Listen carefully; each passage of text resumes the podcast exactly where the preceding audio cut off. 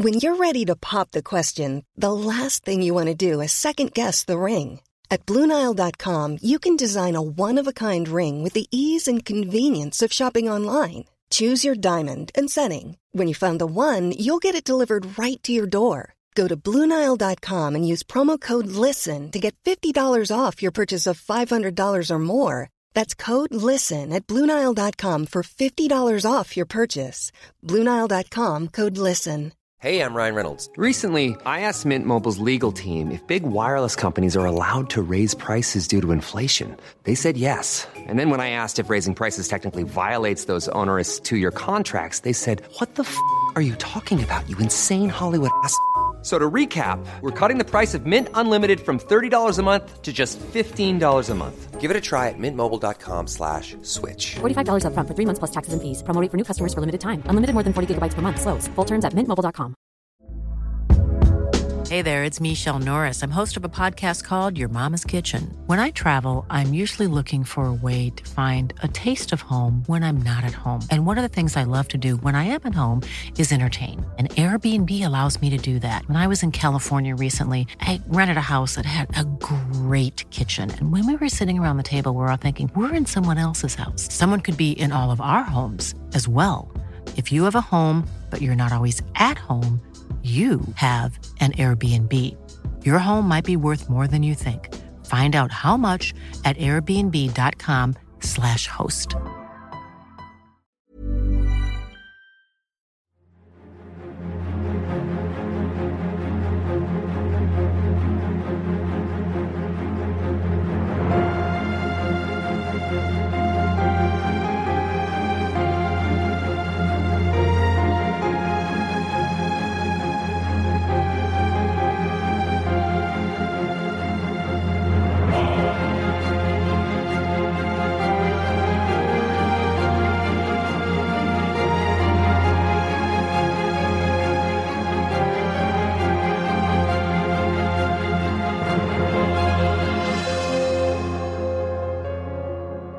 به پادکست رخ خوش اومدید سلام من امیر سودبخش هستم و در اینجا هر بار با همراهی شما به بهانه داستان زندگی افراد تأثیرگذار در تاریخ قسمتی از تاریخ ایران یا جهان رو مرور می کنم. شما به دومین و آخرین قسمت از داستان خاندان کیم در کره شمالی گوش می کنید که در شهریور 1401 منتشر میشه. استقبالی که شما در روزهای قبل از اپیزود اول داشتید واقعا تمام خستگی های این سه ماهی که روی این پروژه کار می کردیم رو از تنمون بدر کرد و کلی ازتون انرژی گرفتیم. دمتون گرم. همونطور که می‌دونید داستان کشور کره شمالی با حمایت شرکت لسکن تولید شده و تو سه تا اپیزود هم منتشر شده. دو اپیزود در پادکست رخ و یک اپیزود هم در پادکست رادیو ماجرا. اپیزود کره شمالی زندانی بدون سقف از پادکست رادیو ماجرا که در اون اپیزود من با سه نفر از کسانی که به کره شمالی سفر کردن گپ و گفتی داشتم و کلی با هم حرف زدیم و سعی کردیم با بررسی قوانین عجیبی که بر کره شمالی حاکمه بتونیم واقعیت رو از شایعه جدا کنیم و تصویر درستی از این کشور رو به شنونده ها ارائه بدیم. حتما پیشنهاد می‌کنم که اون اپیزود رو هم گوش بدید. بریم سراغ داستان کره شمالی خاندان کیم قسمت دوم.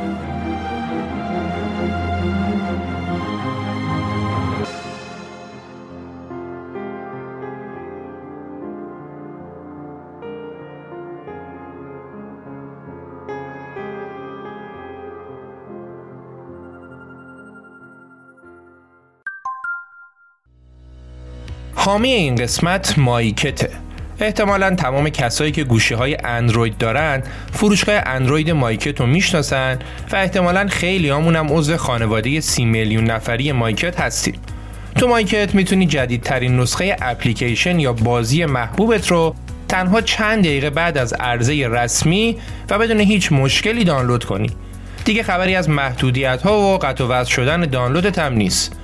تازه مایکل یه جامعه فعال از کاربران داره که نظراتشون رو راجع به اپلیکیشن ها و بازی های مختلف به اشتراک می‌ذارن و شما می‌تونی با خوندن نظرات بقیه و یا نوشتن نظرات خودت بخشی از این جامعه کاربران باشی و انتخاب دقیق تری داشته باشی.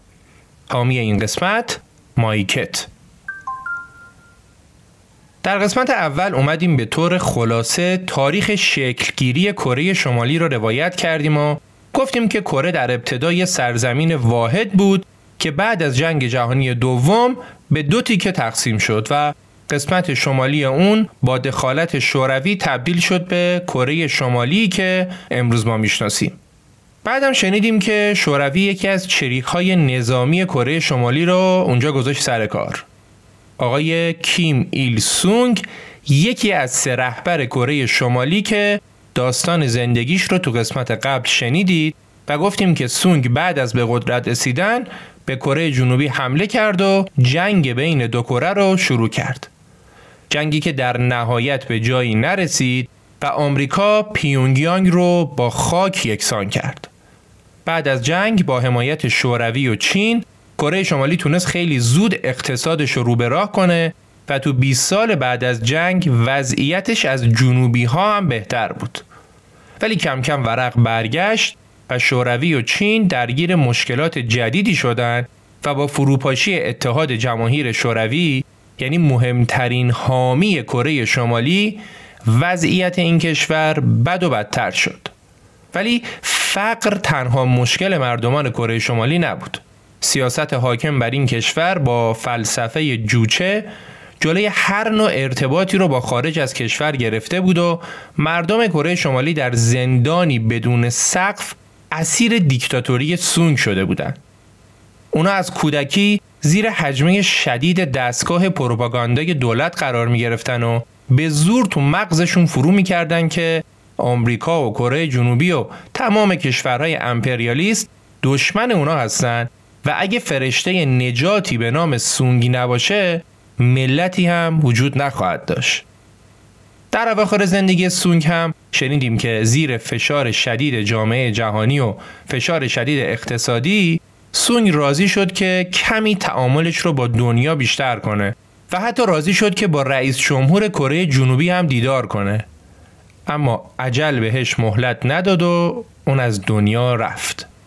بعد از سونگ پسرش کیم جونگ ایل به قدرت رسید که برای راحتی کار و برای اینکه اسامی با هم قاطی نشن ایشون رو کیم خطاب کردیم و داستان زندگیش رو از کودکیش مرور کردیم بچه ای که با توجه به جایگاهش بسیار از خودرازی و مغرور بزرگ شد و در این حال توانایی زیادی هم برای جلب نظر مثبت پدرش برای جانشینی اون داشت. شنیدیم که ازدواج هم خیلی دوست داشت و کلا زندگی بیبندوباری داشت. ولی هرچه که بود در نهایت کیم بعد از مرگ پدرش سونگ جایگزین اون شد و به عنوان رهبر جدید کره شمالی معرفی شد. یادآوری می‌کنم که کیم میشه پدر رهبر فعلی کره شمالی پدر کیم جونگ اون رهبر فعلی کره شمالی خب این خلاصه بسیار کوتاهی از اپیزود قبل بود. حالا می‌خوایم قبل از هر چیزی اوضاع احوال کره شمالی رو در زمان به قدرت رسیدن کیم بررسی کنیم. تا پیش از این رهبری یه جامعه کمونیستی تو هیچ جای دنیا از طریق جانشینی به کسی واگذار نشده بود. اما در مورد کیم این اتفاق افتاد. ولی این جانشینی یه سری پیش زمینایی هم داشت. و در حقیقت از سالها قبل سون جانشینش رو انتخاب کرده بود و در دهه 1980 سونگ و پسرش کیم تقریبا دو نفری کشور رو اداره می کردن. سونگ خدای مردم کره شمالی بود و کیم هم به تب پسر خدا. سال 1991 یعنی سه سال قبل از مرگ سونگ کیم به عنوان فرمانده کل ارتش خلق کره منصوب شد و دیگه چون می‌دونست به زودی قرار رهبر کشور بشه شروع کرد به تصفیه حساب با مخالفینش و کسانی مثل نامادریش و اموش رو که احساس می‌کرد زیادی به پدرش نزدیکن و از سر راهش برداشت. کیم اومد برای رسیدن به اهدافش اصلا یه مفهوم جدیدی به نام شاخه فرعی خلق کرد و گفت که خانواده ما مثل یه درخت بزرگیه که برای رشد نیاز داره شاخه های فرعیش حرس بشن. و اینطوری کیم هر کسی رو که حس می‌کرد ممکنه براش داستان درست کنه رو به عنوان شاخه فرعی حرس کرد. اما قدرت به تنهایی برای کیم کافی نبود و همونطور که پشت سر پدرش سونگ کلی افسانه و داستان قهرمانانه بود کیم هم به این داستانا نیاز داشت. البته ما میگیم افسانه و داستان ولی درصد زیادی از مردم کره شمالی این افسانه ها رو واقعیت می‌دونستن. و با توجه به انزوای مطلق محدودیت های سفت و سخت و سیانتی که از اینترنتشون می‌شد اونا هر آنچه که دستگاه پروپاگاندای حکومت بهشون تحمیل می‌کرد رو میپذیرفتن. مثلا در مورد به دنیا آمدن کیم همونطور که گفتیم اون تو یکی از پایگاه های شوروی متولد شد. اون هم تو روزهایی که پدرش از ترس ژاپنی ها به اونجا پناه برده بود. ولی مردم کره شمالی فکر می‌کردن که محل تولد کیم تو خود کره شمالی و در کوههای مقدس پکتو هستش. کوهستان پکتو یه جای بسیار زیباست که از صدها سال قبل برای مردمان کره مقدس بوده و طبق افسانه های قدیم کره اصلا نسل مردمان کره از های کوه پکتو به وجود اومده. حالا خاندان کیم از این افسانه و باور قدیمی مردم سوء استفاده کردن و گفتن که اولا سونگ مبارزاتش رو بر علیه ژاپنی ها از همین کوه پکتو شروع کرده و سوار بر اسب از کوه ها پایین اومده و ژاپنی ها رو از کشور بیرون کرده.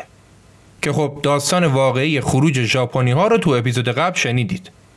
دوما گفتن که اصلا کیم پسر سونگ تو همین کوه ها به دنیا آمده. اینطور به مردم گفته شد که در زمان تولد کیم دو تا رنگین کمان زیبا و بزرگ بر فراز کوه پکتو شکل گرفته و علاوه بر اون یه ستاره جدید هم در آسمان ظهور کرده. جل الخالق ولی باز هم اینا تمام ماجرا نبود. دستگاه تبلیغاتی حکومت به مردم قبولونده بود که کیم سه هفته بعد از تولدش شروع به راه رفتن کرده و در هشت هفتگیش تونسته حرف بزنه. و خب اینا فقط برای دوران کودکیشه. کیم بزرگ که شده تونسته تو سه سال 1500 تا کتاب بنویسه و 6 تا اپرای کامل رو تدوین کنه.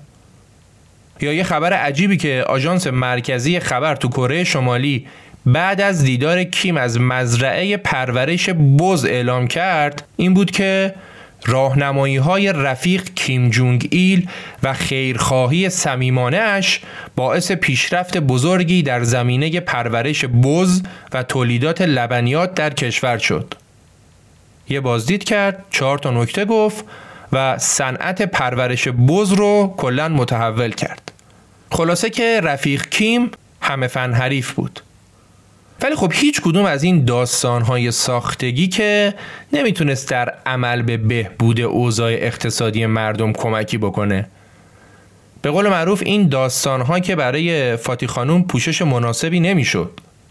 سال 1994 که سونگ مرد و کیم 52 ساله به قدرت رسید وضعیت اقتصادی و سیاست خارجی بدتر از هر زمان دیگه ای بود. چین که تا اون زمان سه چهارم از سوخت کره شمالی و دو سوم واردات غذای این کشور رو تعمین می کرد و بارها به کره شمالی گفته بود ما دو تا کشور به نزدیکی لب و دندان هستیم. حالا هر چی که می‌خواست به کره شمالی بفروشه اول پولشو نقد می‌خواست. و خبری از وام و بخشش هم نبود. تکلیف روسیه هم که مشخص بود و یکی باید به خودش کمک می‌کرد.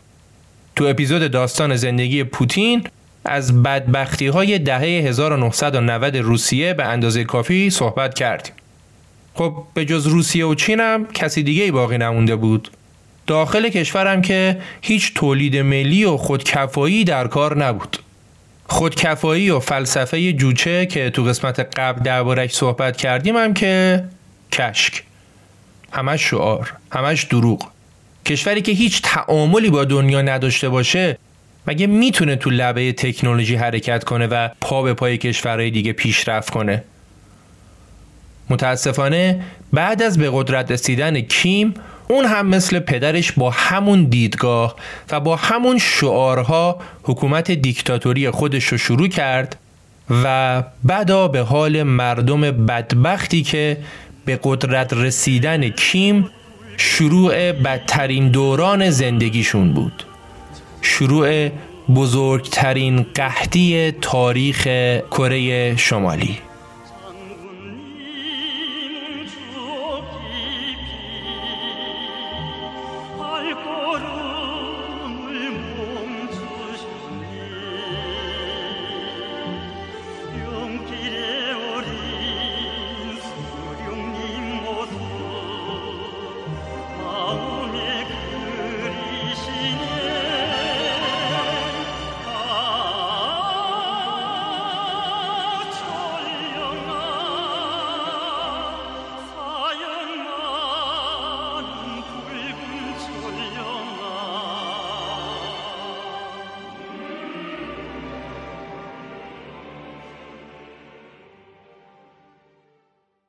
قبل از اینکه بریم سراغ ادامه داستان می‌خوام یه پادکست بهتون معرفی کنم.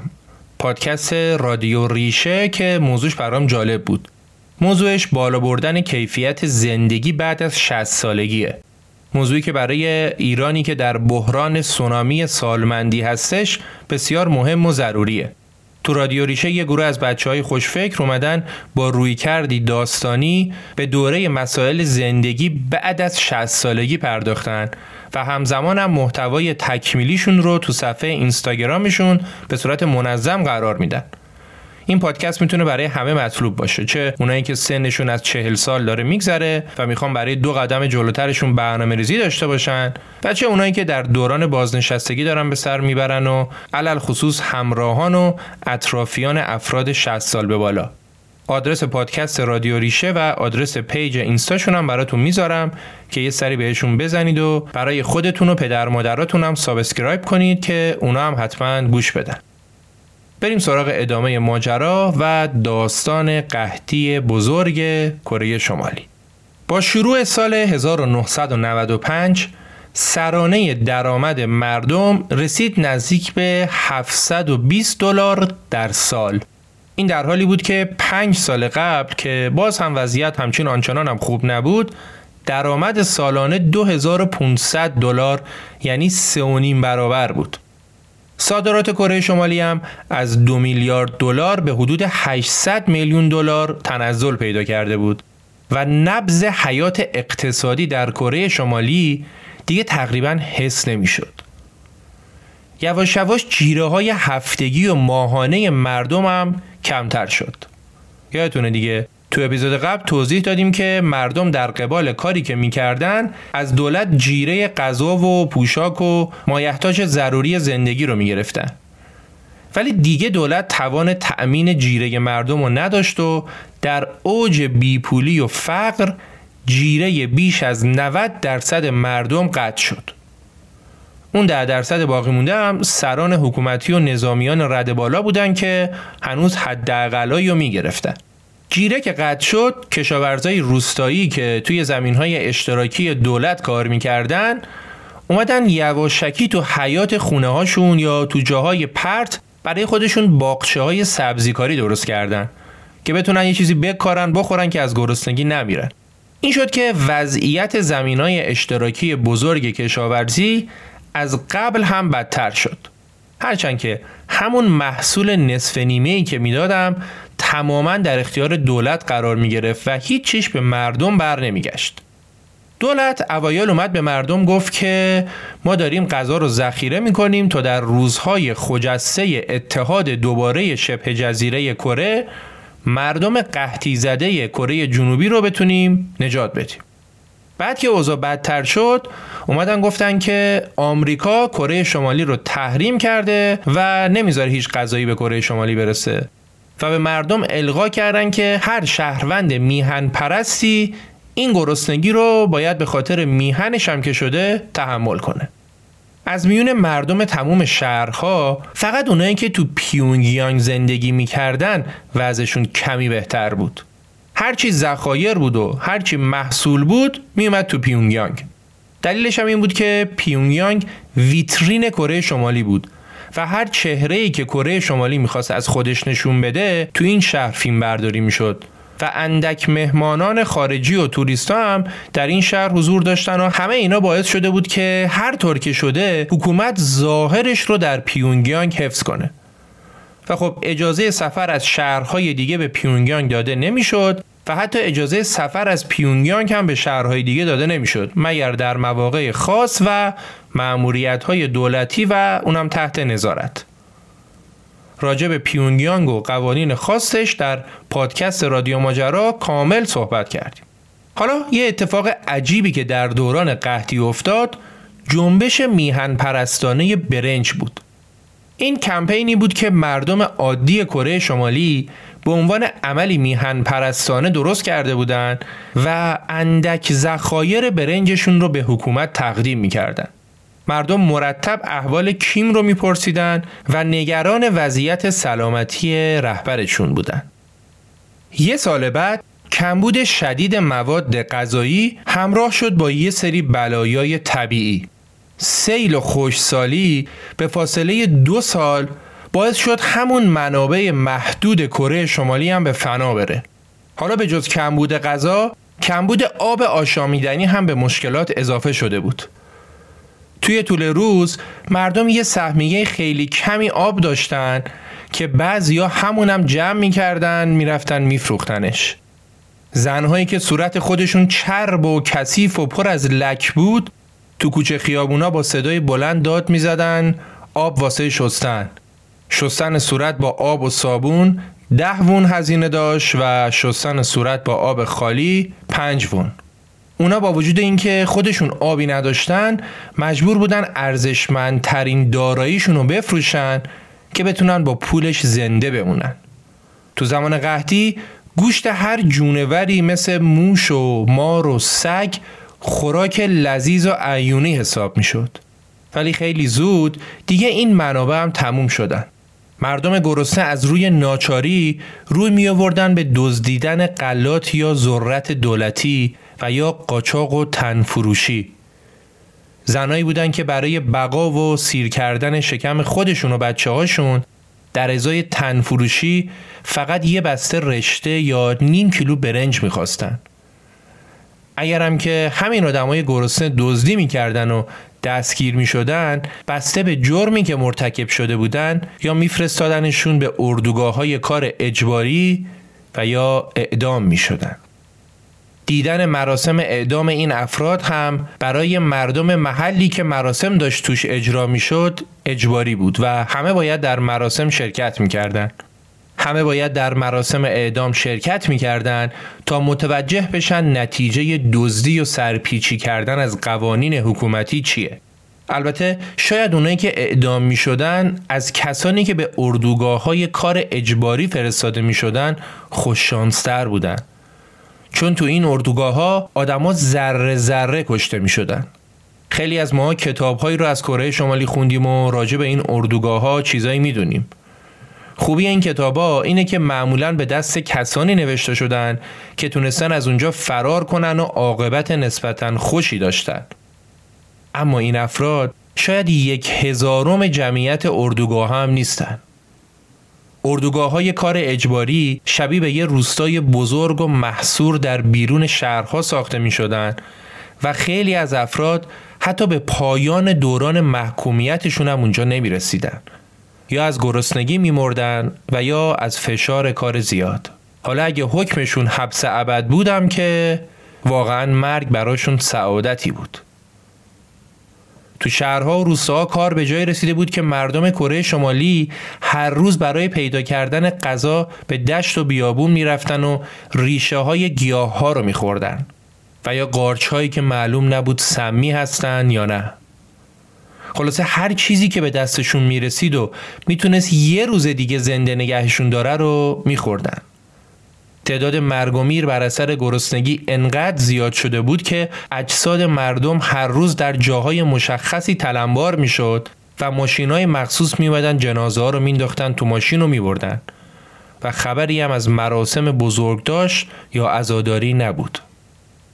قحطی بزرگ کره شمالی تقریبا از سال 1995 تا 1998 یعنی به مدت سه سال طول کشید و با وجودی که هیچ وقت هیچ آمار رسمی اعلام نشد ولی برآوردها نشون میده که نزدیک به دو میلیون نفر در کره شمالی در یکی از شدیدترین قحطی های قرن بیستم بر اثر قحطی و گرسنگی مردن.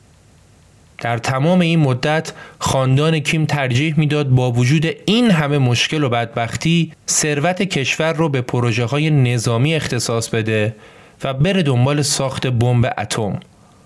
تنها راه حفظ قدرت کیم این بود که به سلاح هسته‌ای دست پیدا کنه و با استفاده از اون بتونه جلوی کشورهای دیگه قلدری کنه.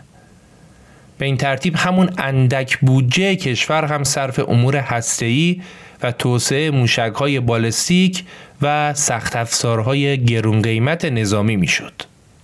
درست در زمان قحطی بزرگ و کشته شدن هزاران هزار نفر آقازاده های خاندان کیم در بهترین کشورهای اروپایی تحصیل می‌کردن به مدارس عالی می‌رفتن و هر چیزی می‌خواستن براشون فراهم بود. جالبه که تو همین سه چهار سال بعد از مرگ سونگ حکومت فقط برای مومیایی کردن جسد سونگ به دست متخصصان روسی یک میلیون دلار هزینه کرده بود و سالانه هم برای نگهداریش 800 هزار دلار هزینه می کرد و می‌کنه. خلاصه که معلوم نبود اگه کمک جامعه جهانی نبود این قحطی تا چند سال دیگه طول می‌کشید. این کمک ها از اواخر دهه 90 تا اوایل سال 2003 به کره شمالی ارسال شد و البته بعد از اون هم ادامه داشت اما کمتر از گذشته. تو کره شمالی وجود این کمک های بین المللی یه رازی شرماور محسوب می شد و تو زمان قحطی حکومت حاضر نشد این راز رو با شهروندای عادیش در میون بذاره چون اینجوری دیگه فلسفه خودکفایی جوچه و وابسته نبودن به بقیه کشورها زیر سوال می‌رفت. مخصوصا اینکه مقدار زیادی از این کمک ها از سمت کشورهای ژاپن و آمریکا و کره جنوبی یعنی دشمنای اصلی کره شمالی ارسال می‌شد. نحوه توزیع این کمک ها هم خیلی ناعادلانه بود. درصد زیادی از کمک ها تو همون لایه اول دولتی و بین کسایی که در رأس بودن توضیح می‌شد و مقدار کمی هم به رده های پایین تر می رسید. ولی استمرار این کمک ها باعث شد تا وضعیت کمی بهتر بشه و حداقل دیگه مردم دسته دسته از گرسنگی نمیرن. دوران حکومت 17 ساله کیم از سال 1994 شروع شد و تا زمان مرگش در سال 2011 ادامه پیدا کرد. تو این دوران قطعا بزرگترین اتفاق همین قحطی بود که بهش پرداختیم. اما خب اتفاقات دیگه هم افتاد که الان می‌خوایم به چند تاشون اشاره کنیم. یکی از عجیبترین اتفاقاتی که در زمان کیم جونگ ایل افتاد این بود که اون اومد سه سال بعد از مرگ پدرش یعنی در سال 1997 تقویم کره شمالی رو به کل عوض کرد. اسم تقویم جدیدم گذاشت تقویم جوچه. تو تقویم جدید تاریخ تولد سونگ در 1912 میلادی به عنوان سال اول تعیین شد. یعنی الان تو کره شمالی سال 110 جوچه است و تو کره جنوبی سال 2022 میلادی. البته این اسم کره شمالی و کره جنوبی هم خودش داستانیه. تو کره شمالی به کشور خودشون میگن جمهوری دموکراتیک خلق چوسان. چوسان آخرین امپراتوری بزرگ کشور واحد کره بود و اونجا کسی به کشورش کره شمالی نمیگه. حالا اونا به کره جنوبی هم میگن چوسان جنوبی. کلا سعی می‌کنن همه چیزشون با بقیه دنیا فرق داشته باشه. مثلا تو کره شمالی تمام مردم موظفن وقتی میان بیرون یه سنجاق سینه بزنن به لباسشون که تو این سنجاق سینه عکس رهبران کشورشونه. زدنش هم اجباره. یا اینکه باید تو خونه هر کسی عکس رهبران کشور رو دیوار اتاقشون باشه و همیشه هم این قاب عکس باید تمیز باشه. عکس رهبرا اگه تو روزنامه چاپ بشه اونا اون روزنامه رو نمی‌تونن دور بندازن یا بندازنش زیرشون و روش بشینن. چون عکس رهبرم مثل خودش مقدسه. در دوران کیم ارتش کره شمالی هم مجهزتر شد و تعداد بسیار زیاد نیروهای نظامی باعث شد که این کشور کوچیک چهارمین ارتش بزرگ دنیا رو داشته باشه. کشوری که توش دوره سربازی ده سال و بعضا بیشتر طول می‌کشه و همه چی در خدمت اهداف و ایدئولوژی حکومته. یه اتفاق مثبتی هم که اواخر دوره کیم افتاد این بود که برای اولین بار به کسب و کارهای خصوصی کوچیک اجازه فعالیت داده شد. قبلا گفتیم دیگه تو نظام کمونیستی کسی اجازه خرید و فروش جنسی رو نداشت و اصلا کسب و کار خصوصی معنی نداشت وجود نداشت. ولی کیم از ترس اینکه دوباره قحطی سراغشون نیاد یه ذره کوتاه اومد و به مردم اجازه فعالیت اقتصادی داد. مثلا دیگه مردم می‌تونستن محصولات کشاورزی که تو باخشه های خودشون یواشکی میکاشتن و بیارن تو بازار بفروشن و مضاف بر این کشاورزایی که رو زمین های دولتی کار می‌کردن اجازه پیدا کردن یکم از محصولات خودشون رو نگه دارن و خودشون بفروشن. ولی خب بازم حجم زیادیش رو باید رایگان به دولت می‌دادن. یا اینکه تازه مردم اجازه پیدا کردن محصولات خانگی درست کنن و بیان تو بازارهای محلی مثل جمعه بازارهای خودمون بفروشن و از این جور چیزا. این چیزایی که دارید میشنوید برای دهه اول قرن 21 ها نه مال هزار سال پیش. راجع به 20 سال پیش داریم صحبت می‌کنیم.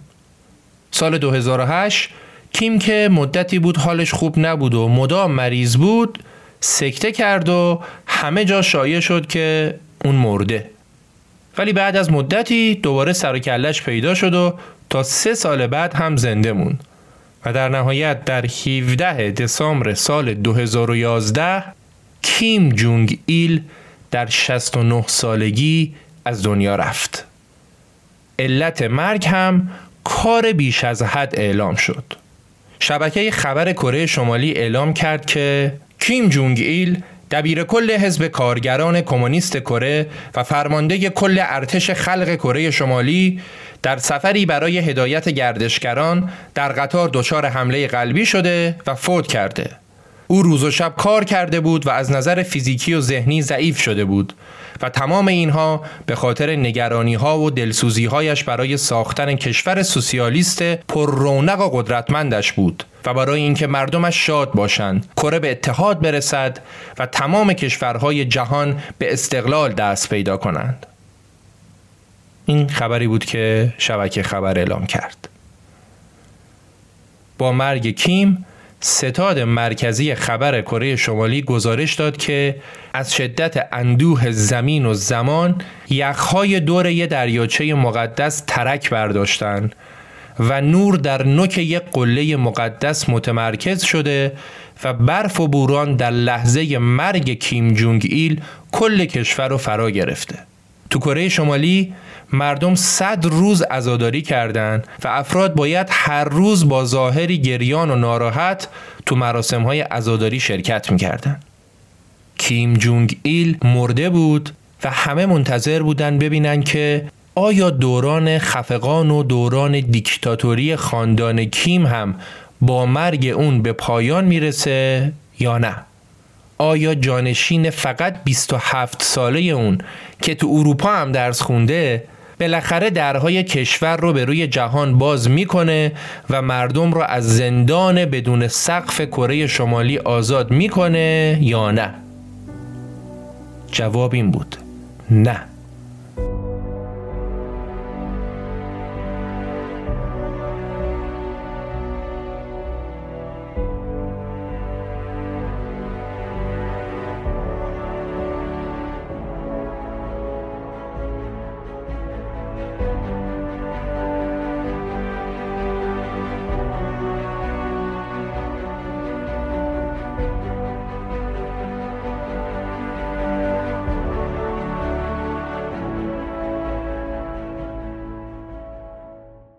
و اما سومین و آخرین رهبر کره شمالی که هنوز هم در رأس قدرته کسی نیست جز آقای کیم جونگ اون یه بار مرور کنیم.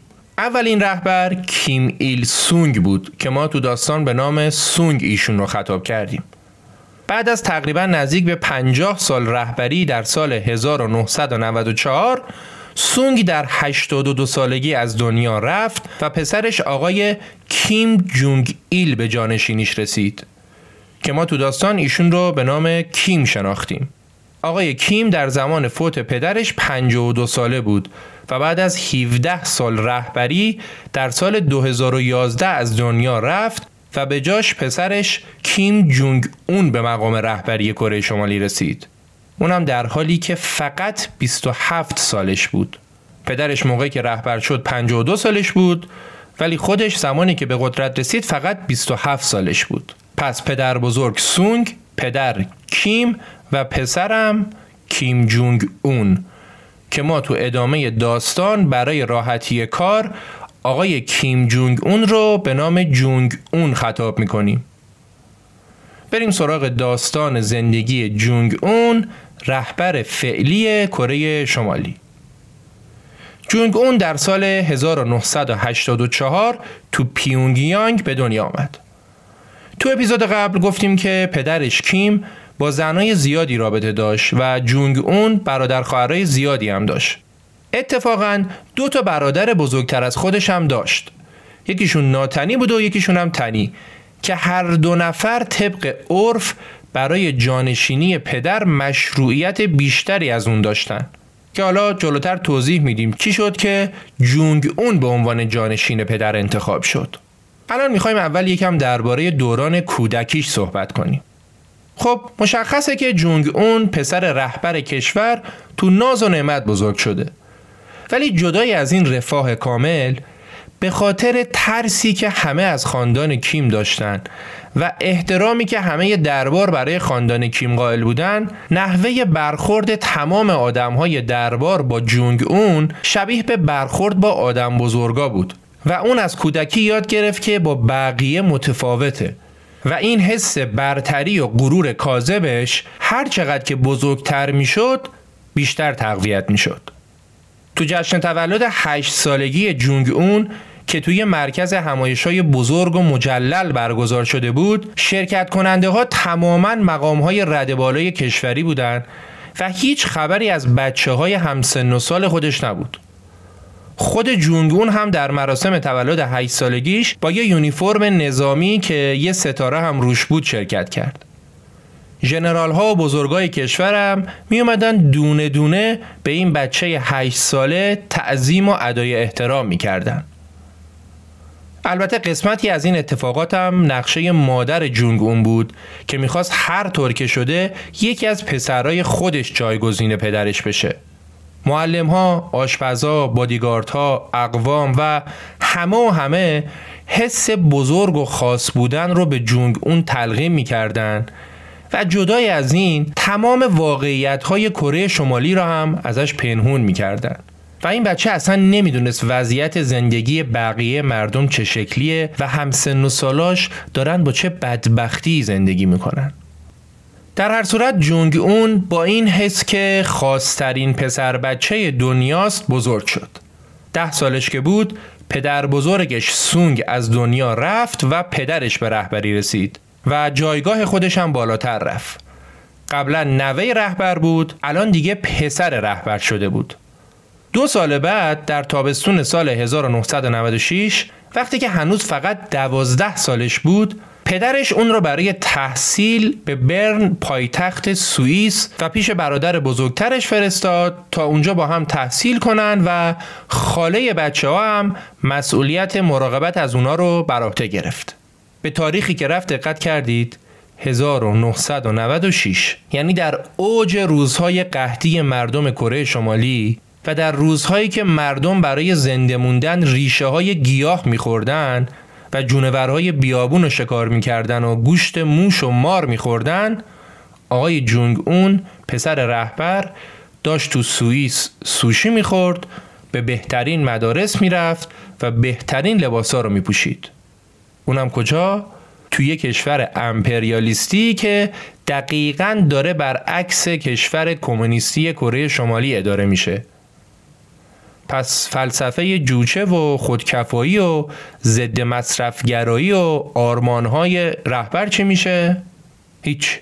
اونا برای مردمه نه برای آقازاده ها دوران تحصیل جونگ اون تو سوئیس براش یه درس بزرگ داشت. اونم این که تازه اونجا فهمید نه تنها هیچی از بچه های دیگه بیشتر نداره بلکه درس و نمراتش هم از بقیه پایین تره اونجا دیگه سوئیس بود و برخوردی که با جونگ اون می‌شد همون برخوردی بود که با بقیه بچه هم می‌شد و دیگه خبری از خاص بودن نبود. البته مدرسه هم نمی‌دونست که اون پسر رهبره و فکر می‌کرد پسر یکی از کارمندای سفارت باشه. با تمام این اصاف جونگ اون دورانی که خارج از کره شمالی بود رو خیلی دوست داشت. مخصوصا زمانی که برای تعطیلات با هواپیمای شخصیشون می‌رفتن به دیزنیلند فرانسه و یا وقتی که می‌رفتن کوههای آلپ اسکی.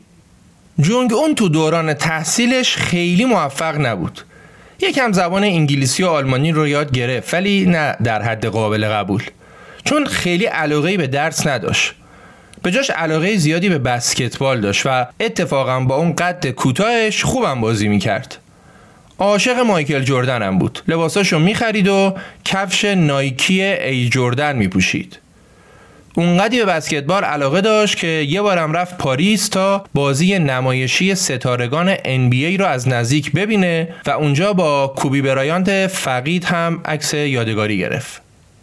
دوران خوش جونگ اون در اروپا سال 2000 به پایان رسید و اون در 16 سالگی برگشت به پیونگیانگ. وقتی برگشت به کشورش حالا دیگه تفاوتها رو کاملا لمس می کرد. تضادها رو می‌دید و با معدود افرادی که می‌تونست راجع به این تضادها صحبت کنه حرف می‌زد و ازشون سوال می‌پرسید یکی از این افراد آشپز ژاپنی پدرش بود که جونگ اون باهاش خیلی راحت بود و این بابا بعدن که از کره شمالی اومد بیرون یک کتابم نوشت آشپز ژاپنی می‌گفت وقتی جونگ اون از اروپا برگشت از من می‌پرسید که چرا اجناس فروشگاه های ما در مقایسه با اروپایی ها انقدر کمه و یا می‌پرسید مردم ما که مثل اروپایی خرید و فروش آزاد نمی‌کنن چطوری زندگیشون رو میگردونن؟ و اینا نشون می‌داد که اروپا روی جونگ اون تاثیر خودش رو گذاشته بود. دو سال بعد جونگون 18 ساله رفت به دانشگاه نظامی کیم ایل سونگ که تو رشته رهبری نظام جوچه درس بخونه. برادر تنیش هم تو همین دانشگاه درس خونده بود. ولی خب با وجود اینکه برادرش از خودش بزرگتر بود خانواده کیم هر کاری می‌کردن این برادر بزرگه هیچ علاقه ای به سیاست نشون نمی‌داد. تو دنیای خودش بود و عشقش هم گیتار زدن و موسیقی بود. کلا گروخونیش به بقیه خانواده نمی‌خورد. ته لذتش این بود که بره کنسرت های موسیقی اروپایی یا اینکه تو اروپا بره استادیوم بسکتبال ببینه. برای همینم دیگه خانواده روش سرمایه گذاری نکردن و ما هم دیگه تو داستان باهاش کاری نداریم. اما خب جونگ اون یه برادر بزرگتر و ناتنی دیگه هم داشت که اتفاقا اهل سیاست هم بود. بعض باباش نباشه خیلی هم سرگوشش می جنبید اسم این آقا کیم جونگ نام بود که ما بهش میگیم نام. این آقای نام اوایل اونقدی به پدرش نزدیک شده بود که حتی کیم تو سفر رسمی که به چین داشت اونم با خودش برده بود. نام تو سوئیس و روسیه درس خونده بود و چون به کامپیوتر علاقه داشت پدرش پست مسئول سیاستگذاری فناوری اطلاعات کشور رو هم بهش داده بود. و به نظر می اومد که نام امید اول پدرش برای جانشینی باشه. ولی سال 2001 یعنی یه سال قبل از ورود جونگ اون به دانشگاه نام یه کاری کرد که برای همیشه از چشم پدرش افتاد. نام که برای خوشگذرونیاش حد و مرزی نمیشناخ دوست داشت بره توکیو و دیزنیلند توکیو رو از نزدیک ببینه. پس اومد یه گذرنامه جعلی برای خودش ردیف کرد و رفت ژاپن. یعنی رفت کشور دشمن بزرگ. ولی تو توکیو مامورا متوجه جعلی بودن پاسپورتش شدن و دستگیرش کردن. آبروی کره شمالی رفته بود. جانشین رهبر کره شمالی که می‌خواست با پاسپورت جعلی بره دیزنیلند عشق و حال کنه دستگیر شده بود و با بی احترامی تمام به چینیا تحویل داده شده بود. بعد از این داستان دیگه نام برای پدرش اون نام سابق نبود و کیم تصمیم گرفت که پسر سومش یعنی کیم جونگ اون رو به عنوان جانشین خودش انتخاب کنه و رو اون سرمایه گذاری کنه. خب گفتیم که جونگ اون رفت دانشگاه نظام و چهار سال بعد در 22 سالگی با بهترین نمره ها از دانشگاه فارغ و تحصیل شد. اینجا دیگه سوئیس نبود و اون باید همیشه به عنوان بهترین انتخاب می‌شد. و کی جرأت می‌کرد به پسر رهبر به جای 20 19 بده؟ بعدها رسانه ها گزارش دادن که این جوان در دانشگاه به قدری در استراتژی های نظامی ماهر بوده که به استادای خودش هم درس می‌داده. ماشاءالله.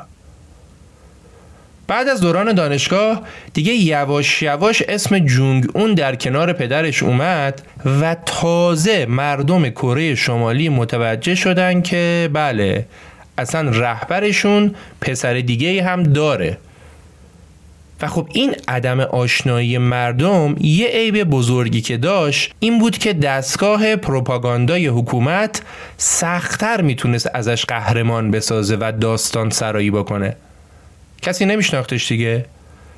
ولی خب بلا فاصله بعد از مرگ کیم و جانشینی جونگ اون تبلیغات گسترده شروع شد. تو تولد 28 سالگی جونگ اون که فقط چند هفته بعد از مرگ پدرش و به قدرت رسیدنش بود کره شمالی مستندی رو درباره اقدامات چشمگیر نظامی جونگ اون منتشر کرد. تو صحنه‌ای از این مستند نشون می‌داد که جونگ اون سوار اسب سفیدی در کنار کوههای پکتو چهار نعل داره میتازه و به صورت نمادین کشورش رو به جلو هدایت می‌کنه. بعد نشون میده که سوار تانک میشه و تانک رو هدایت می‌کنه. بعدم میره با تکتیر اندازه و خلبانا یه سری صحبت می‌کنه و اونا رو راهنمایی و ارشاد می‌کنه. جدای مستند سال 2014 رژیم عکس های کودکی جونگ اون با یونیفرم ژنرالی رو منتشر کرد و گفت که جونگ اون در سه سالگی در تیراندازی با هفتیر بسیار ماهر بوده و می‌تونسته تو همون سن رانندگی هم بکنه و حتی بعدا به هفت زبون زنده دنیا هم مسلط شده. تو وزارت آموزش پرورش هم اومدن تو دبیرستانا یه واحد درسی 81 ساعته جدید به نامش تعریف کردن تا محصلها با زندگی قهرمانانه رهبرشون بیشتر آشنا بشن. تازه این واحدهای درسی جدای از دروس مربوط به پدر و پدر بزرگش بود. خب دیگه همه چی برای تکرار تاریخ آماده بود. همون ایدئولوژی همون دیکتاتوری همون خاندان و همون مردم بدبخت.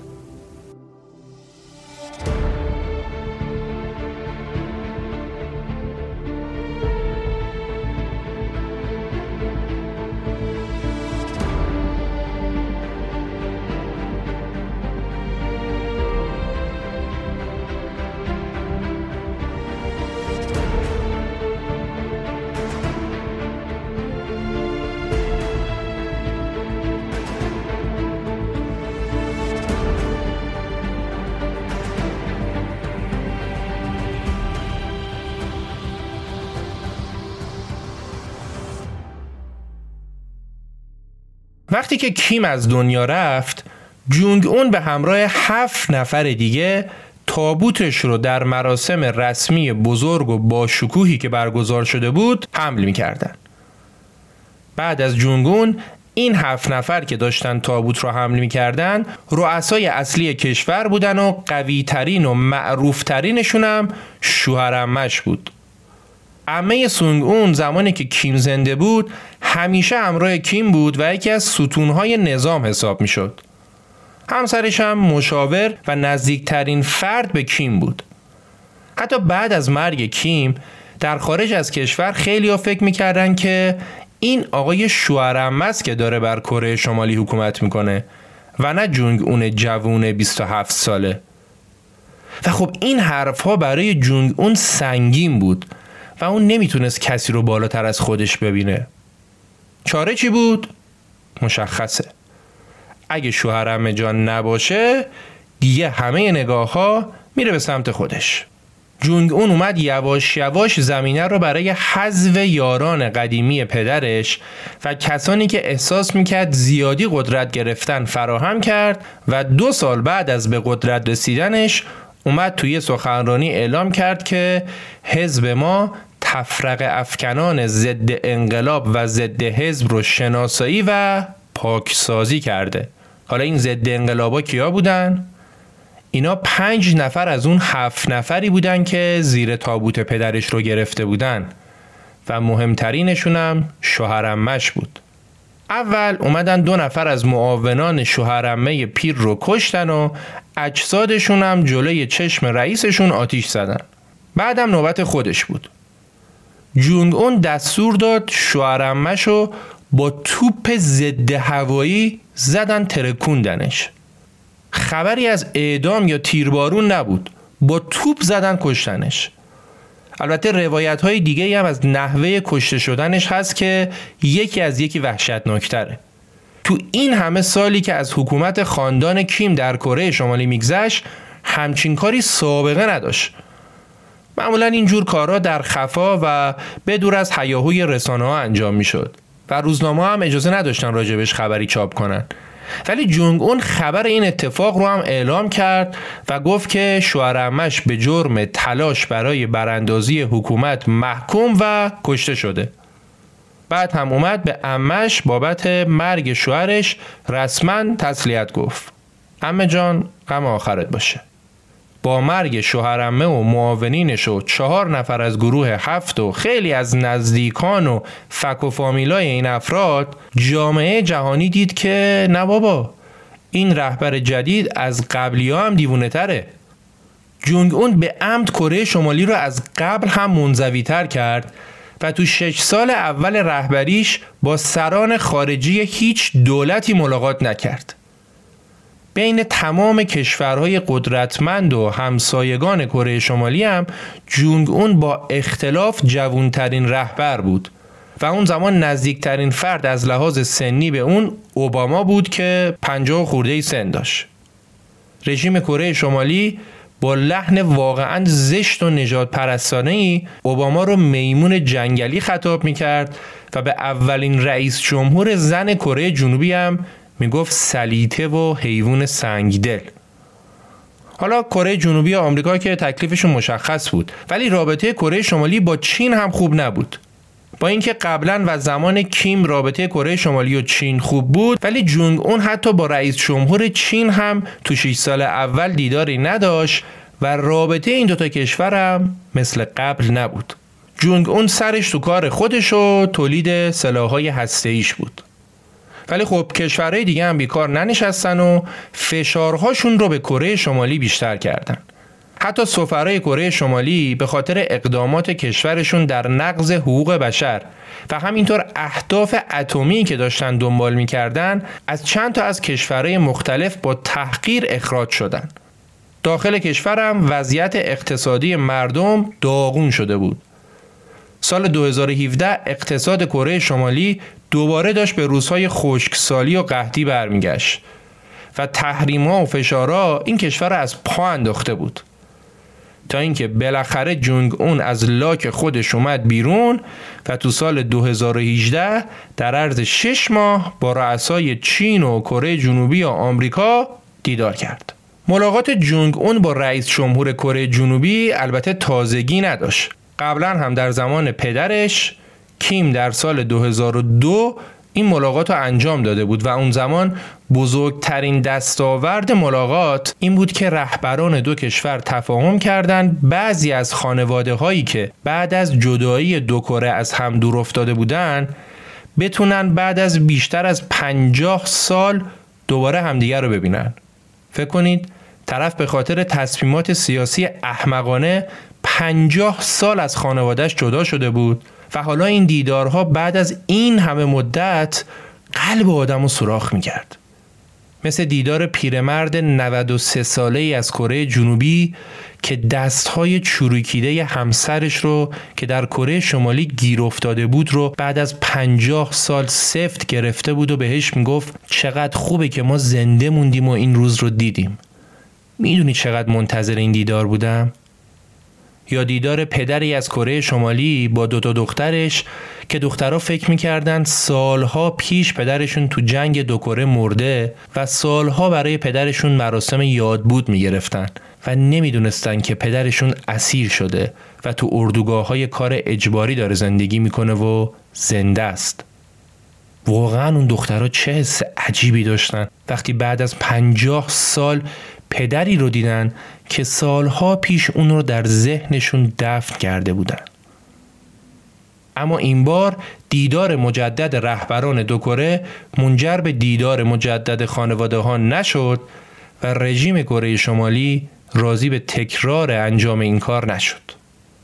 یه نکته بسیار تعمل برانگیز این دیدار این بود که رئیس جمهور کره جنوبی پسر یه پناهنده اهل کره شمالی بود که پدرش توی اردوگاه اسرای جنگی کار کرده بود و مادرش با فروختن تخم مرغ زندگیشون رو میچرخوند. بعد از پناهندگی این دو نفر به کره جنوبی و به دنیا آوردن بچهشون حالا اون بچه بزرگ شده بود و شده بود رئیس جمهور کره جنوبی هدف جونگون از این دیدارها این بود که بتونه فشارها را از روی کره شمالی کمتر کنه جونگون حتی برای افتتاحیه بازی های المپیک زمستانی 2018 سئول در یک اقدامی بدور از انتظار خواهرش رو فرستاد به کره جنوبی و تیم‌های دو کشور هم زیر یک پرچم و با نام واحد کره در مراسم افتتاحی و اختتامی حاضر شدند. بعد از این ملاقات ها و اجلاس ها کره شمالی یکم فیتیله رو کشید پایین و حتی صحبت های مبنی بر دیدار ترامپ با جونگ اون هم مطرح شد. ترامپ و جونگ اون قبلش تقریبا هرچی از دهنشون در میومد نصار هم کرده بودن و فوش و بد و بیرایی بود که به هم می‌دادن. ولی حالا می‌خواستن همدیگر از نزدیک ببینن. انگار ته دلشون یه وچه اشتراکایی با هم پیدا کرده بودن. مستاق بارز دیوانه چو دیوانه ببیند خوشش آید. دوازده جوان 2018 دونالد ترامپ و کیم جونگ اون در سنگاپور با هم ملاقات کردند. یه ملاقات تاریخی. اما خروجی کار یه بیانیه مبهمی بود که اصلا توش برای کره شمالی چیز بازدارنده ای نبود. فقط اینکه خوراک رسانه ها جور شده بود. یه سال بعد این دو نفر بازم دلشون برای هم تنگ شد. و این بار توی هانوی پایتخت ویتنام همدیگر رو دیدن. که باز هم این دیدارم نتیجه خاصی نداشت. هر دو طرف فکر می‌کردن که احتمالا بتونن از هم امتیازاتی بگیرن ولی هیچی به هیچ تازه دستگاه پروپاگاندای کره شمالی از تصاویر این دیدارها کمال استفاده را کرد و به مردم نشون داد که مثلا ببینید اول رهبر ما وارد اتاق شد ببینید رهبر ما اول روی صندلی نشست و از این حرفا و اینجوری اونا می‌خواستن نشون بدن که آمریکا و غرب تسلیم خواسته های کره شمالی هستن Ryan Reynolds here from Mint Mobile. With the price of just about everything going up during inflation, we thought we'd bring our prices down. So to help us, we brought in a reverse auctioneer, which is apparently a thing.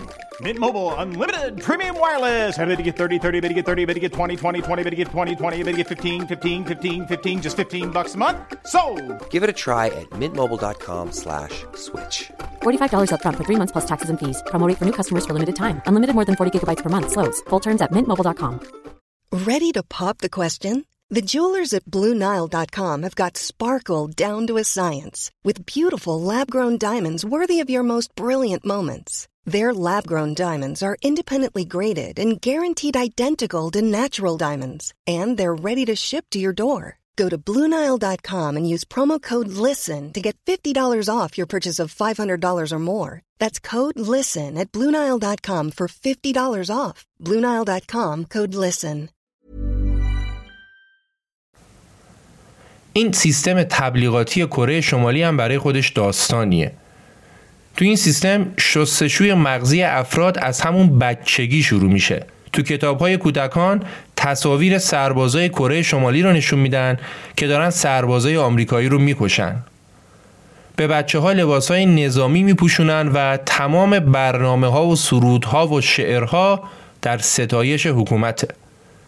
تو سیستم به بچه ها از رشادت های رهبر کبیرشون سونگ هم کلی داستان میگن که چطور رهبر بزرگشون کیمیل سونگ در جنبش روز اول مارس فریاد زنان شعارهای ضد ژاپنی سر داده و در نهایت تونسته ژاپنی ها رو بیرون کنه. حالا جنبش اول مارس مال چه سالیه؟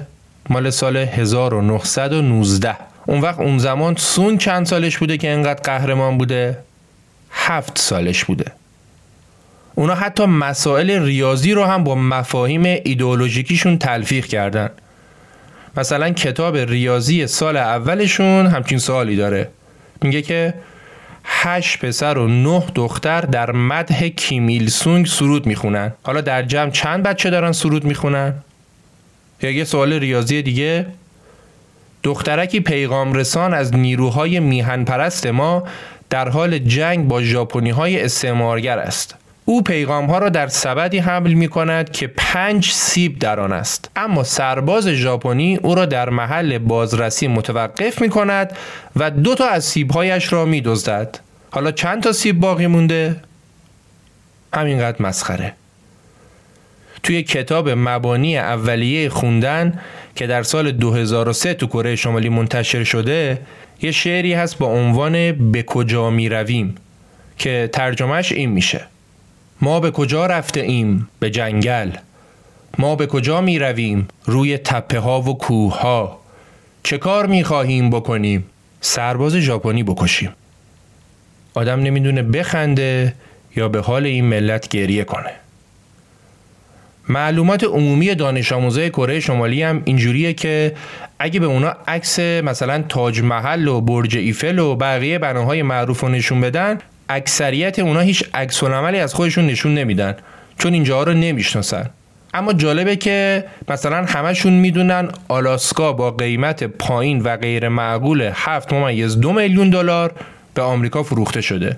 یا اینکه اگه ازشون بپرسی اولین ماهواره کره شمالی در چه زمانی به فضا پرتاب شده همشون با ذکر روز و ساعت دقیق بهت جواب میدن.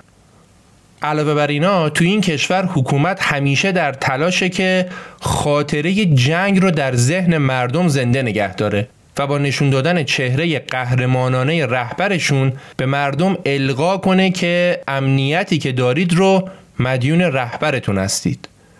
یکی از کسایی که به کره شمالی سفر کرده بود تو کتابش نوشته بود راهنمای ما در ستایش سونگ به ما میگفتش که تو 100 تا از کشورهای جهان 450 خیابون به نام کیمیل سونگ هستش و ایشون 80 مدرک افتخاری از دانشگاه های سرتاسر جهان و همچنین 180 تا مدال از 20 کشور جهان دریافت کردن. نویسنده می‌گفت خب ما که این دریوری رو باور نمی کردیم ولی قشنگ معلوم بود که خود راهنما به حرفی که می‌زنه باور داره. حالا اگه کسی کوچکترین اعتراضی بکنه و کوچکترین خطایی ازش سر بزنم کارش به اردوگاه های کار اجباری کشیده میشه. و اگه یکم جرمش سنگین باشه نه تنها خودش مجازات میشه بلکه به زم ماموران کره شمالی برای اینکه خون نجسش پاک بشه تا سه نسل بعد از خودش هم باید مجازات بشن. تا در نهایت خونشون تمیز بشه. خیلی از دستگیری هم خانوادگی انجام میشه. یعنی یهو می‌بینی میان می‌گیرن میبرنت اردوگاه. به چه جرمی؟ به جرم اینکه برادرت یا خواهرت یا پسرت حالا یه خبتی کرده. همه رو با هم می‌گیرن و می‌برن. اندازه کافی هم جا برای همه آدما دارن. فقط یکی از اردوگاه ها به نام هواسونگ 540 کیلومتر مربع مساحت داره. یعنی مثلا میشه سه برابر مساحت شهر شیراز. شدت سرکوب مردم کره شمالی انقدی زیاده که علیرغم اینکه طرف می‌دونه که اگه بخواد از کشور فرار کنه خونوادش و دوستان و اطرافیانش گرفتار میشن و اونا باید تقاس پس بدن. ولی باز هم این راه رو امتحان می‌کنن و بعضی از فرارها هم اصلا خانوادگی انجام میشه. فرار کردن از کره شمالی یه داستانه. اینکه اونور مرز قراره چیکار کنن یه داستان دیگه. اونور مرز میشه کشور چین و مامورای کره شمالی و ماموران چینی اونور مرز هم دست از سر فراریا بر نمیدارن و به انواع و اقسام روش های مختلف اونا رو تو چین دستگیر می‌کنن و برمیگردونن به کره شمالی. حتی سرنوشت خیلی از اونایی که دستگیر نمیشن هم جالب نیست. تو روستاهای اونور مرز اگه فراری یه زن جوون باشه خیلی راحت خرید و فروش میشه و اگه شانس بیاره می‌تونه با یه مرد چینی ازدواج کنه. اگه نه که باید به عقد مردهای پیر و ناتوون در بیاد. فراری ها باید هر طوری هست خودشونو به شهرهای دیگه و کشورهای دیگه برسونن و اونقدی دور بشن که دست مامورا بهشون نرسه. با تمام محدودیت هایی که گفتیم تو این سالها هزاران نفر از کره شمالی فرار کردند که شاید آرزوی خیلی از اونا پناهنده شدن در کره جنوبی باشه. ولی دولت کره جنوبی فقط به پناهنده هایی سرویس میده که بتونن خودشونو به این کشور برسونن. اما وقتی اونا پاسپورت ندارن وقتی نمی‌تونن سوار هواپیما بشن وقتی از چین هیچ جوره نمی‌تونن خارج بشن چه جوری باید خودشونو به کره جنوبی برسونن؟ خب این دیگه مشکل خود پناهنده است دولت کره جنوبی بعدش نمیاد تعداد پناهنده ها در حد و اندازه های قابل مهار باقی بمونه و سیل بیامان فراری ها به جنوب بار مالی و اجتماعی سنگینی رو دوش دولت نذاره. ولی باز هم با تمام این تفاسیر تخمین زده میشه که در تمام این سالها بیش از 25 هزار نفر تونستن خودشونو به کره جنوبی برسونن و سالانه بیش از هزار نفرم به این تعداد اضافه میشه. هرچند که در دوران جونگ اون کنترل مرزها شدیدتر از قبل انجام میشه و دولت کره شمالی با استفاده از تکنولوژی های پیشرفته الان راحت تر می‌تونه جلوی فراری ها رو بگیره. ولی دولت دیگه جلوی ورود اطلاعات رو مثل قدیم نمی‌تونه بگیره. قبلا دو سه تا کانال تلویزیون و رادیو بود که فقط در راستای اهداف حکومت برنامه تولید می‌کرد. و حتی موزیک ها و سریالاش هم بر همین اساس بود. ولی الان دیگه با توجه به پیشرفت تکنولوژی flash memory ها و DVD player ها به راحتی به این کشور قاچاق میشن و مردم کره شمالی خیلی از سریال ها و برنامه های کره جنوبی و جای دیگر رو می‌بینن. برآوردها نشون میده که الان نزدیک به 60 درصد مردم کره شمالی به این جور محتوا دسترسی دارن و دیگه می‌دونن که تو دنیای بیرون تقریبا داره چی میگذره و این خبر خوبی برای جونگ اون نیست. خب به عنوان آخرین موضوع می‌خوام یه نگاهی بندازیم به اطرافیان آقای جونگ اون. خواهر، همسر و برادرش. خواهر جونگ اون همون کسیه که رسانه ها جدیدن خیلی بهش توجه می‌کنن. مخصوصا موقعی که شایع شده بود که جونگ اون مرده می‌گفتن این خواهرشه که قرار جایگزینش بشه. ایشون در زمان حیات پدرش عزیز دردونه پدرش بود و بعدش هم که رفت علوم کامپیوتر خوند و به همراه برادرش تو سوئیس تحصیل کرد و بعد هم زیر نظر امش بزرگ شد. همون ام خانومی که شوهرش و جونگ اون زد ترکوند بعد از کنارگیری ام خانوم از سیاست هم یه جورایی این خواهر جونگ اون بود که جای امه رو گرفته بود و حتی نایب رئیس دایره تبلیغات دولت هم شد. ایشون همون کسیه که برای افتتاحیه بازی های المپیک زمستانی رفته بود به کره جنوبی و هرچند که خودش اصلا مصاحبه نمی‌کنه. ولی قشنگ مشخصه که جایگاه ویژه‌ای در حاکمیت داره و قدرت زیادی داره. احتمالا در آینده خبرهای بیشتری از ایشون میشنویم. و اما همسر بسیار زیبای جونگ اون خانم ری. خانم ری قبلا خواننده بود و برای اولین بار رهبر کره شمالی اونو تو اجرای یک کنسرت دیدتش. به جز خوانندگی ایشون لیدر تیم تشویق کننده کره شمالی در بازی های آسیایی هم بود. سال 2009 خانم ری با جونگ اون ازدواج می‌کنه و مثل همیشه هم کسی از تعداد بچه ها و جنسیت اونا اطلاعات دقیقی نداره. ولی احتمال میدن که حاصل این ازدواج دو تا دختر و یه پسر باشه رهبران قبلی کره شمالی معمولا هیچ وقت به همراه همسرشون تو مراسم دیده نمی شدن. ولی مثل اینکه این قضیه برای خانم ری فرق داره و این خانم زیبا تا الان چند بار در مراسم های رسمی در کنار همسرش دیده شده اونم با پوششی خلاف عرف پوشش زنای کره شمالی. خانم ری دامن کوتاه میپوشه و علاقه خاصی به برندهای شنل و دیور داره. و همیشه هم خیلی شیک و گرون لباس میپوشه و از گل سینه های قیمتی هم استفاده می‌کنه. خب بریم سراغ برادر رهبر. گفتیم که برادر تنی جونگ اون همونی بود که از سیاست خوشش نمیومد و عاشق گیتار و موسیقی و این حرفا بود. ایشون الان هم داره همون سبک زندگی رو ادامه میده و ما کاری بهش نداریم. ولی اون یکی برادر جونگ اون داستانش فرق می‌کنه. اگه یادتون باشه گفتیم که اسمش کیم جونگ نام بود که ما به اختصار بهش نام گفتیم. و گفتیم که این آقای نام بود که قرار بود جانشین پدرش بشه.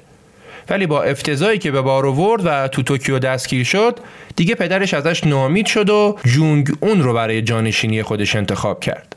این آقای نام تا زمان مرگ پدرش مدام در رفت آمد بین کره شمالی و کشورهای آسیایی مثل سنگاپور و مالزی و ماکائو بود.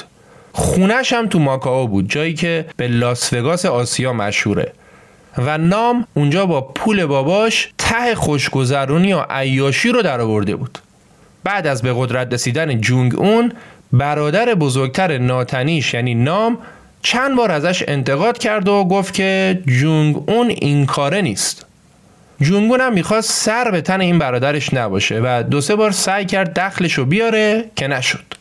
ولی در نهایت در سال 2017 با یه روش عجیبی ترورش کرد. داستان ترورش این بود که وقتی آقای نام تو فرودگاه کوالالامپور می‌خواست به خونش در ماکاو برگرده دو تا زن بهش نزدیک میشن و در عرض دو سه ثانیه هر کدوم جداگانه یه دستمالی رو می‌ذارن جلوی دهنش و میرن. همین آقای نام سری می‌فهمه که احتمال داره این دستمال ها آغشته به سم باشن و میدوه میره به پلیس فرودگاه میگه داستان اینه و منو همین الان ببرید اورژانس. اونا هم میگن اوکی میبرنش اورژانس. تو اورژانس یهو به حدی به بدنش فشار میاد که نام تو خودش دستشوی بزرگ می‌کنه و میفته کف زمین. تا ببرن بیمارستانم تموم می‌کنه. تقریبا تمامی تصاویر مربوط به این ترور هم توسط دوربین های مداربسته فرودگاه ضبط شده. اون دوتا زنی هم که این کارو کردن بلا فاصله دستگیر شدن. حالا اون دوتا زن کی بودن؟ آیا تروریست های آموزش دیده بودن؟ نه. اصلا. یکیشون یه کارگر جنسی بود یکیشون یه کارگر رستوران. اهل اندونزی و ویتنام هم بودن و هر دوشون هم عاشق بازیگری بودن. پس داستان چی بود؟ داستان بود که مامورای کره شمالی در قالب پروژه دوربین مخفی اومده بودن اونا رو استخدام کرده بودن و بهشون گفته بودن که آره ما می‌خوایم یه سری فیلم دوربین مخفی بگیریم. شما هم می‌تونید بیاید توش بازی کنید. حالا اگه خوب بازی کردید ما تو فیلم های دیگه هم ازتون استفاده می‌کنیم. بعدش هم اونا شروع کرده بودن به فیلم گرفتن از دو سه تا پروژه و یه پولی هم بهشون داده بودن. تا اینکه یه روز میان بهشون میگن ما می‌خوایم تو فرودگاه دوربین مخفی داشته باشیم. و این پروژه آخره. بعدش دیگه میریم سراغ فیلم های سینمایی. خلاصه داستان رو میگن بهشون و از دخترها می‌خوان که برن این دستمال رو به دهان مردم بمالن که ببینن عکس عمل مردم چیه. میگن آدم هم ما انتخاب می‌کنیم ما بهتون میگیم با کی این کارو بکنید. اینم بگم که این دوتا دختر تا روز ترور در فرودگاه اصلا همدیگر رو ندیده بودن و تازه اونجا برای اولین بار همدیگر رو دیدن. هر کدومشون جدا جدا فریب خورده بودن. بعدش هم که نام میاد فرودگاه و در عرض دو سه ثانیه تا به خودش بیاد اینا دستمال رو می‌ذارن رو صورتش. دستمالی که به سمی ترین ماده اعصاب آغشته بود. ماده ای که 300 برابر قوی تر از گاز خردل بود و اینجوری هم برنامه ریزی شده بود که وقتی دوتا دستمال دهان نام رو لمس می کرد از ترکیب موادی که به اون دوتا دستمال زده بودند تازه این ماده کشنده وحشتناک تشکیل می شد و به همین راحتی توی حرکت هالیوودی نام ترور شد. حالا دیگه آخر عاقبت این دوتا خانوم و کلی موضوعات دیگه ای که وقت نشد دربارشون صحبت کنیم و تو مطالب تکمیلی در اینستاگرام و تلگرام پادکست رخ براتون می‌ذاریم. حتما شبکه های اجتماعی رو دنبال کنید که کلی مطلب جالب براتون داریم. رسیدیم به انتهای اپیزود. زمانی که ما داریم این اپیزود رو ضبط می‌کنیم هنوز کیم جونگ اون رهبر کره شمالیه و نسبت به قبل هیچ تغییری در این کشور اتفاق نیفتاده.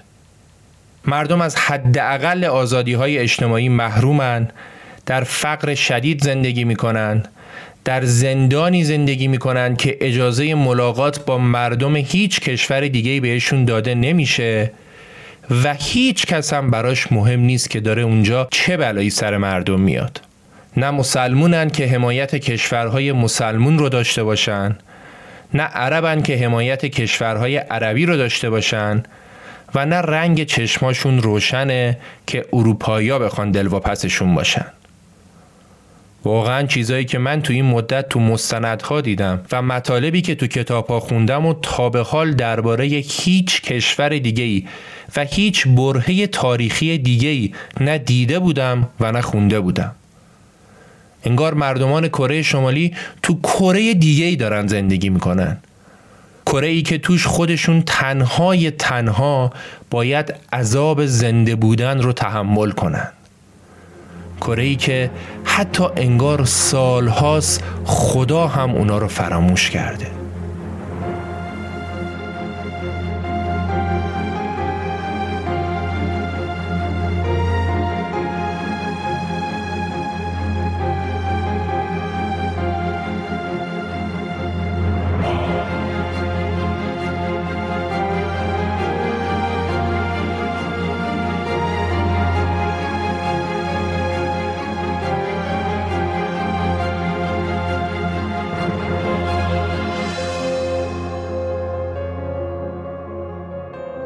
اپیزود دوم کره شمالی با حمایت لست سکند و مایکت و با همکاری فرشته قدرت آبادی، نکیسا عبداللهی و پرستو کریمی تولید شده.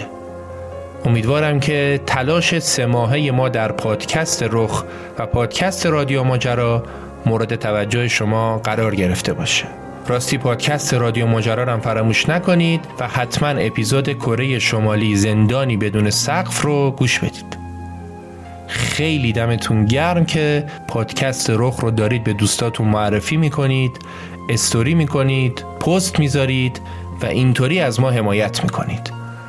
بدون حمایت های شما واقعا کار هیچ لطفی نداره. مرسی که همراهمون هستید. به امید دیدار امیر سودبخش شهریور 1401